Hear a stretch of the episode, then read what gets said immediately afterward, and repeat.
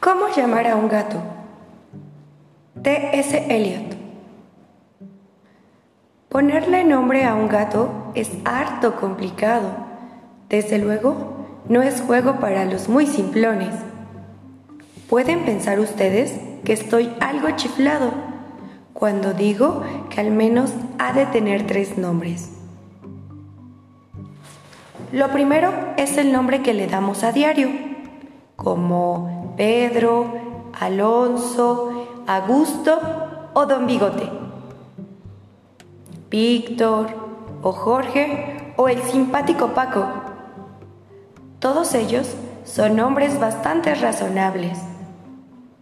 Los hay más bonitos y que suenan mejor, para las damas y para los caballeros, como Admetus, Electra, Demeter o Platón. Pero todos son nombres demasiado discretos. Y un gato ha de tener uno más especial, que sea peculiar, algo más digno como, como si no alzara su rabo vertical, atusar sus bigotes y mantenerse altivo.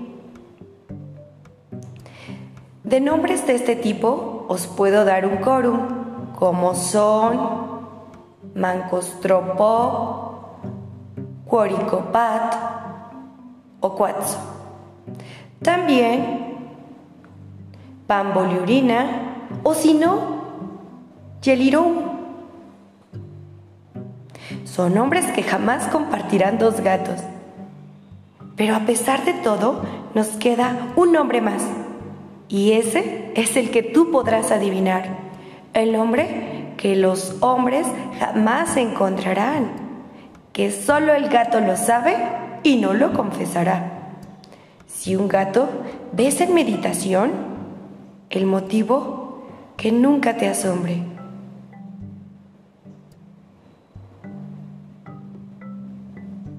Libro de lecturas, cuarto grado, título del cuento, ¿Cómo llamar a un gato? Autor T.S. Eliot. Página 38 y 39.